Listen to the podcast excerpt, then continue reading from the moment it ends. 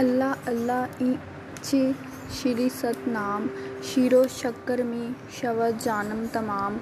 ਅੱਲਾ ਅੱਲਾ ਈ ਇਹ ਨਾਮ ਏ ਖੁਸ਼ ਮਜ਼ਾਕ, ਹਰਫ, ਹਰਫਸ਼ ਮਿਦਹਦ ਜ਼ਾਰਾ ਰਬਾਕ। ਇਹ ਨਾਮ ਜਾਂ ਸ਼ਬਦ ਹੀ ਵੱਡਾ ਨਾਮ ਹੈ ਅਤੇ ਇਹੋ ਵੱਡਾ ਅੱਲਾ ਤਾਲਾ ਹੈ। ਇਹ ਜਾਨ ਦੀ ਜਾਨ ਭਾਵ ਇਨਸਾਨੀ ਹਸਤੀ ਦਾ ਆਧਾਰ ਹੈ। ਇਹ ਮੁਰਦਾ ਹੱਡੀ ਨੂੰ ਜ਼ਿੰਦਾ ਕਰਨ ਵਾਲਾ ਹੈ। ਭਾਵ ਮਰਨ ਜੰਮਣ ਦੇ ਬੰਧਨ ਵਿੱਚ ਪਈ ਰੂਹ ਨੂੰ ਅਮਰ ਜੀਵਨ ਦੇਣ ਵਾਲਾ ਹੈ। ਮੈਂ ਇਸ ਨਾਮ ਨਾਲ ਮਸਤ ਹਾਂ ਅਤੇ ਮੇਰੀ ਰਗ ਰਗ ਚੋਂ ਇਸ ਦਾ ਨਸ਼ਾ ਟਪਕ ਰਿਹਾ ਹੈ।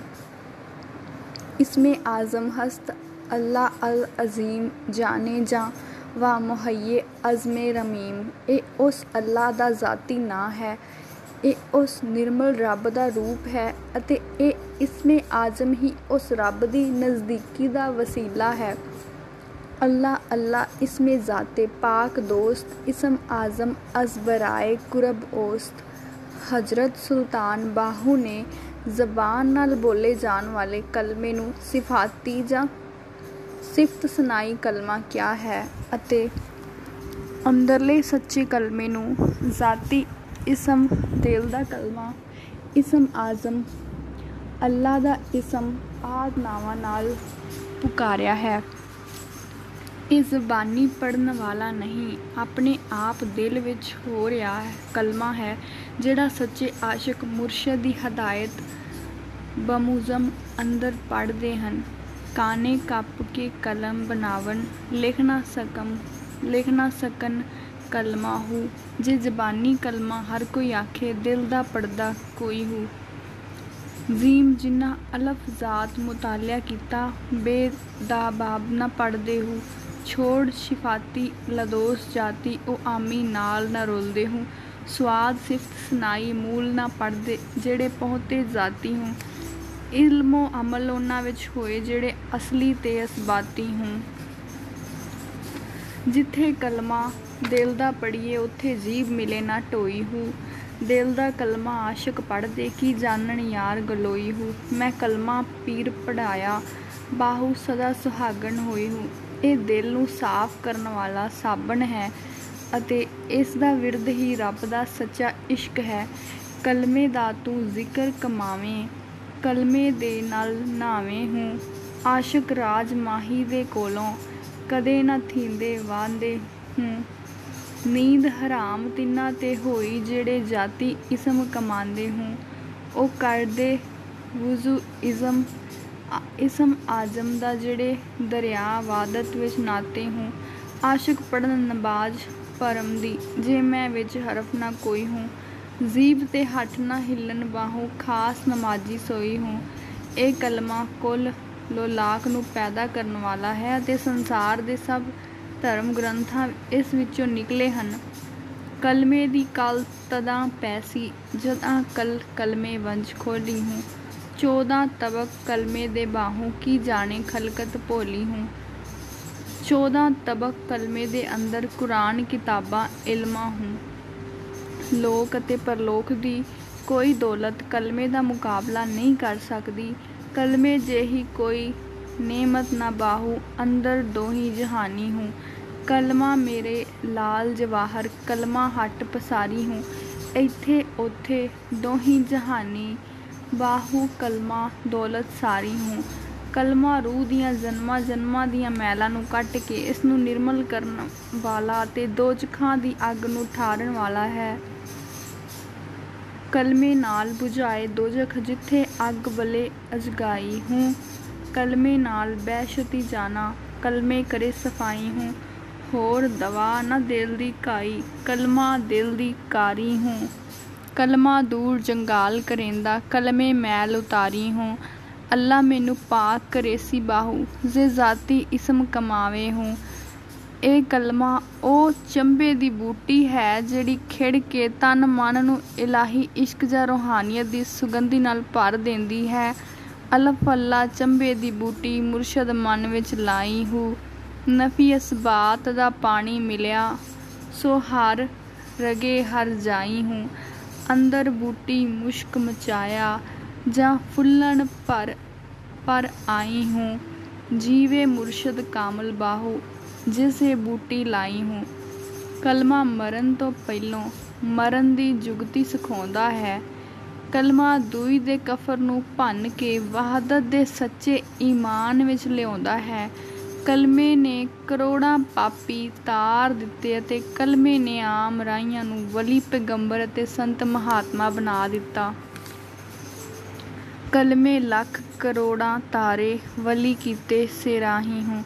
ਇਸ ਕਲਮੇ ਦੀ ਦੌਲਤ ਅੱਲਾਹ ਤਾਲਾ ਨੇ ਹਰ ਇੱਕ ਇਨਸਾਨ ਦੇ ਅੰਦਰ ਲੁਕਾ ਕੇ ਰੱਖੀ ਹੋਈ ਹੈ। ਇਹ ਦੌਲਤ ਕਾਮਲ ਮੁਰਸ਼ਦ ਦੀ ਬਖਸ਼ਿਸ਼ ਨਾਲ ਮਿਲਦੀ ਹੈ, ਜੋ ਰੂਹ ਨੂੰ ਕਲਮੇ ਨਾਲ ਜੋੜ ਕੇ ਸਦਾ ਲਈ ਸੁਹਾਗਨ ਬਣਾ ਦਿੰਦੀ ਹੈ। ਕਲਮੇ ਦੀ ਕਲ ਤਦਾ ਪੈਸੀ ਜਾਂ ਮੁਰਸ਼ਦ ਕਲਮਾ ਦੱਸਿਆ ਹੂੰ। ਸਾਰੀ ਉਮਰ ਵਿੱਚ ਕੁਫਰ ਦੇ ਜ਼ਾਲੀ ਬਿਨ ਮੁਰਸ਼ਦ ਦੇ ਦੱਸਿਆ ਹੂੰ। ਕਾਨੇ ਕੱਪ ਦੇ ਕੇ ਕਲਮ ਬਣਾਵਣ ਲਿਖ ਨਾ ਸਕਨ ਕਲਮਾ ਹੂੰ। ਇਹ ਕਲਮਾ ਸਾਨੂੰ ਪੀਰ ਪੜਾਇਆ ਜ਼ਰਾ ਨਾ ਹੁੰਦਾ ਲੰਮਾ ਹੂੰ। ਮੈਂ ਕਲਮਾ ਪੀਰ ਪੜਾਇਆ ਬਾਹੂ ਸਦਾ ਸੁਹਾਗਣ ਹੋਈ ਹੂੰ। ਜੋ ਇਨਸਾਨ ਸੈਂਕੜੇ ਸਾਲ ਮਨ ਮਰਜ਼ੀ ਦੀ ਇਬਾਦਤ ਕਰਦਾ ਹੈ, ਪਰ ਰੂਹ ਨੂੰ ਅੰਦਰੋਂ ਕਾਮਲ ਮੁਰਸ਼ਦ ਦੇ ਦੱਸੇ ਕਲਮੇ ਵਿੱਚ ਜਜ਼ਬ ਨਹੀਂ ਕਰਦਾ, ਉਹ ਬੁੱਤ ਪ੍ਰਸਤ ਹੈ, ਕਿਉਂਕਿ ਉਹਦਾ ਖਿਆਲ ਸੰਸਾਰ ਅਤੇ ਸਰੀਰ ਦੇ ਨੌ ਦੁਆਰਿਆਂ ਵਿੱਚ ਕੈਦ ਹੈ। ਅਜਿਹਾ ਵਿਅਕਤੀ ਕਾਫਰ ਹੈ, ਮੂਰਖ ਹੈ ਅਤੇ ਅਗਿਆਨੀ ਹੈ। ਉਹ ਕਦੇ ਅੱਲਾ ਪਾਕ ਨਾਲ ਵਸਾਲ ਨਹੀਂ ਕਰ ਸਕਦਾ। ਰੂਹ ਕਲਮੇ ਅਤੇ ਅੱਲਾ ਦੀ ਜ਼ਾਤ ਇੱਕ ਹੈ। ਕਲਮੇ ਦੀ ਆਵਾਜ਼ ਵਿੱਚ ਮਿਨਾਕਤੀਸੀ ਖਿੱਚ ਹੈ ਅਤੇ ਇਹਦੇ ਇਸ ਦੇ ਪ੍ਰਕਾਸ਼ ਵਿੱਚ ਹਰ ਤਰ੍ਹਾਂ ਦੀਆਂ ਗਲਾਜ਼ਤਾਂ ਦਾ ਨਾਸ਼ ਕਰਨ ਦੀ ਤਾਕਤ ਹੈ, ਜਿਹੜਾ ਸੱਚਾ ਸਾਧਕ, ਕਾਮਲ, ਮੁਰਸ਼ਦ ਦੀ ਹਦਾਇਤ, ਮੂਜਬ ਰੂਹ ਨੂੰ ਕਲਮੇ ਵਿੱਚ ਜਜ਼ਬ ਕਰ ਦਿੰਦਾ ਹੈ। ਉਹਦੀ ਜਾਤ ਰੂਪ ਸੰਸਾਰ ਅਤੇ ਸਰੀਰ ਚੋਂ ਪਲਟ ਕੇ ਉਸ ਜਾਤੀ ਖੁਦਾਵੰਦ ਨਾਲ ਮਿਲ ਜਾਂਦੀ ਹੈ ਅਤੇ ਉਹ ਸਹੀ ਅਰਥਾਂ ਵਿੱਚ ਬਾ ਪਲਸ ਹੂੰ, ਹੂ ਵਾਲਾ ਅਰਥਾਤ ਕਲਮੇ ਵਾਲਾ ਜਾਂ ਰੱਬ ਵਾਲਾ ਬਣ ਜਾਂਦਾ ਹੈ। ਧਿਆਨ ਦੇਣ ਦੀ ਲੋੜ ਹੈ ਕਿ ਜੋਗੀਆਂ ਤੇ ਵੇਦਾਂਤੀਆਂ ਵਾਂਗ ਕੁਝ ਸੂਫੀ ਹਬਸੇ, ਦਮ ਜਾਂ ਪ੍ਰਾਣਾਯਾਮ ਦੁਆਰਾ ਰੂਹ ਨੂੰ ਸਰੀਰ ਵਿੱਚੋਂ ਸਮੇਟ ਕੇ ਅੱਖਾਂ ਪਿੱਛੇ ਲਿਆਉਣ ਦਾ ਅਭਿਆਸ ਕਰਦੇ ਸਨ। ਪ੍ਰਾਣ ਚਿਦਾਕਾਸ਼ ਵਿੱਚੋਂ ਨਿਕਲੇ ਹਨ ਅਤੇ ਚਿਦਾਕਾਸ਼ ਵਿੱਚ ਸਮਾ ਜਾਂਦੇ ਹਨ, ਜਿਸ ਕਾਰਨ ਪ੍ਰਾਣਾਯਾਮ ਜਾਂ ਹਬਸੇ ਦਮ ਦਾ ਸ਼ਗਲ ਕਰਨ ਵਾਲੇ ਸਾਧਕਾਂ ਦੀ ਰੂਹ ਇਸ ਤੋਂ ਅੱਗੇ ਨਹੀਂ ਸੀ ਜਾ ਸਕਦੀ। ਹਜ਼ਰਤ ਸੁਲਤਾਨ ਬਾਹੂ ਸਮਝਾਉਂਦੇ ਹਨ ਕਿ ਹਬਸੇ ਦਮ ਜਾਂ ਪ੍ਰਾਣਾਯਾਮ ਕਾਮਲ ਫਕੀਰਾਂ ਦਾ ਤਰੀਕਾ ਨਹੀਂ ਹੈ। ਕਾਮਲ ਫਕੀਰ ਇਸਮੇ ਆਜ਼ਮ ਜਾਂ ਕਲਮੇ ਦੇ ਵਿਰਦ ਨਾਲ ਰੂਹ ਨੂੰ ਸਰੀਰ ਵਿੱਚੋਂ ਸਮੇਟ ਕੇ ਅੱਖਾਂ ਪਿੱਛੇ ਲਿਆਉਂਦੇ ਹਨ, ਜਿਸ ਨਾਲ ਪ੍ਰਾਣ ਆਪਣੇ ਆਪ ਅੰਦਰ ਵੱਲ ਪਲਟ ਜਾਂਦੇ ਹਨ। ਸੰਤ ਮਾਤਾ ਦੇ ਕਲਮਾ, ਨਿਰਗੁਣਵਾਦੀ ਸੰਤਾਂ ਭਗਤਾਂ ਦੇ ਕਲਮ ਅਤੇ ਉਪਦੇਸ਼ ਦਾ ਆਧਾਰ ਹੀ ਸ਼ਬਦ ਦੀ ਉਪਮਾ ਅਤੇ ਸ਼ਬਦ ਦੀ ਆਰਾਧਨਾ ਹੈ। ਗੁਰੂ ਸਾਹਿਬਾਨ ਕਹਿੰਦੇ ਹਨ ਕਿ ਸ੍ਰਿਸ਼ਟੀ ਨੂੰ ਬਣਾਉਣ ਅਤੇ ਢਾਉਣ ਵਾਲੀ ਸ਼ਕਤੀ ਸ਼ਬਦ ਹੈ, ਜੋ ਘਟ ਘਟ ਵਿੱਚ ਸਮਾਇਆ ਹੋਇਆ ਹੈ। ਸਬਦੇ ਧਰਤੀ, ਸ਼ਬਦ ਆਕਾਸ਼ ਸਬਦੇ ਸ਼ਬਦ ਭਇਆ ਪ੍ਰਗਾਸ, ਸਗਲੀ ਸ੍ਰਿਸ਼ਟੀ ਸ਼ਬਦ ਕੇ ਪਾਛੇ, ਨਾਨਕ ਸ਼ਬਦ ਘਟੇ ਘਟਾਛੇ। ਉਤਪਤ ਪਰਲੋ ਸਬਦੇ ਹੋਵੇ ਸਬਦੇ ਹੀ ਫਿਰ ਉਪਤ ਹੋਵੇ।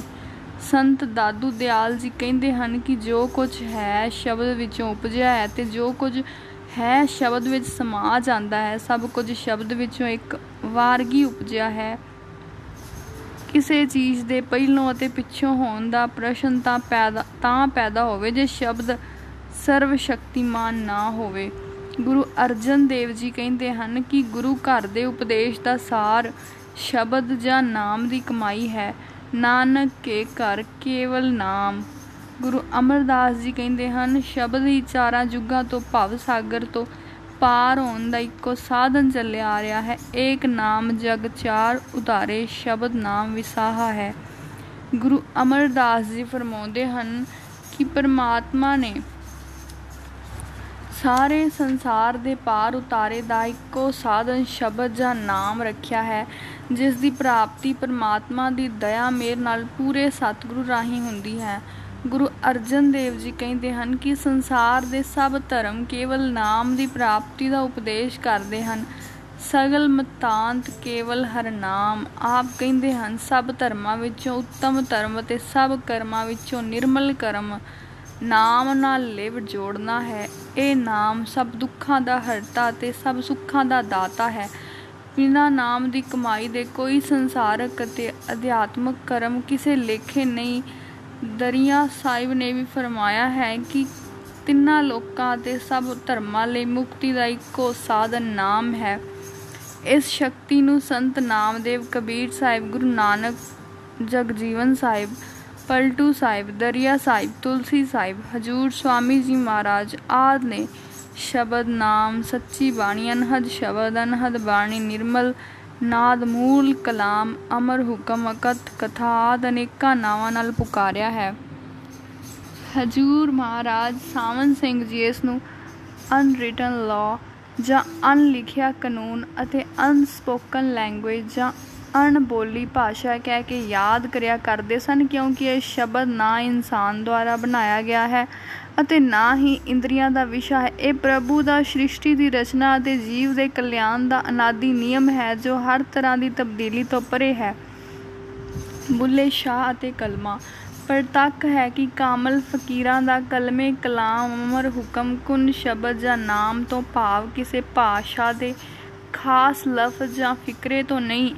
ਉਸ ਪਰਮ ਪਿਤਾ ਪਰਮੇਸ਼ਰ ਦੀ ਸ੍ਰਿਸ਼ਟੀ ਦੀ ਰਚਨਾ ਕਰਨ ਵਾਲੀ ਅਤੇ ਸ੍ਰਿਸ਼ਟੀ ਵਿੱਚ ਆਏ ਜੀਵ ਨੂੰ ਦੁਬਾਰਾ ਆਪਣੇ ਨਾਲ ਮਿਲਾਉਣ ਵਾਲੀ ਸ਼ਕਤੀ ਤੋਂ ਹੈ।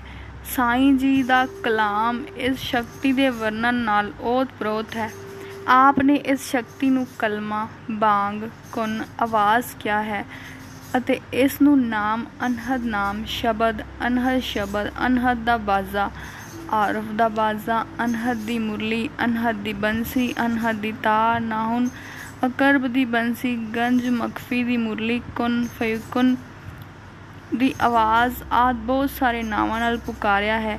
ਇਹਨਾਂ ਨਾਵਾਂ ਵਿੱਚ ਦੇਸੀ, ਵਿਦੇਸੀ, ਇਸਲਾਮੀ ਅਤੇ ਹਿੰਦੂ ਦੋਹਾਂ ਸੋਮਿਆਂ ਦੇ ਸ਼ਬਦ ਦੀ ਵਰਤੋਂ ਤੋਂ ਪਤਾ ਲੱਗਦਾ ਹੈ ਕਿ ਆਪ ਇਹਨਾਂ ਰਾਹੀਂ ਉਸ ਉਸ ਸਾਂਝੀ ਸ਼ਕਤੀ ਵੱਲ ਸੰਕੇਤ ਕਰ ਰਹੇ ਹਨ, ਜੋ ਰੂਹ ਨੂੰ ਅੰਦਰੋਂ ਖੁਦਾ ਨਾਲ ਮਿਲਾਉਣ ਵਾਲੇ, ਵਾਲਾ ਇੱਕੋ ਕੁਦਰਤੀ ਸਾਧਨ ਹੈ।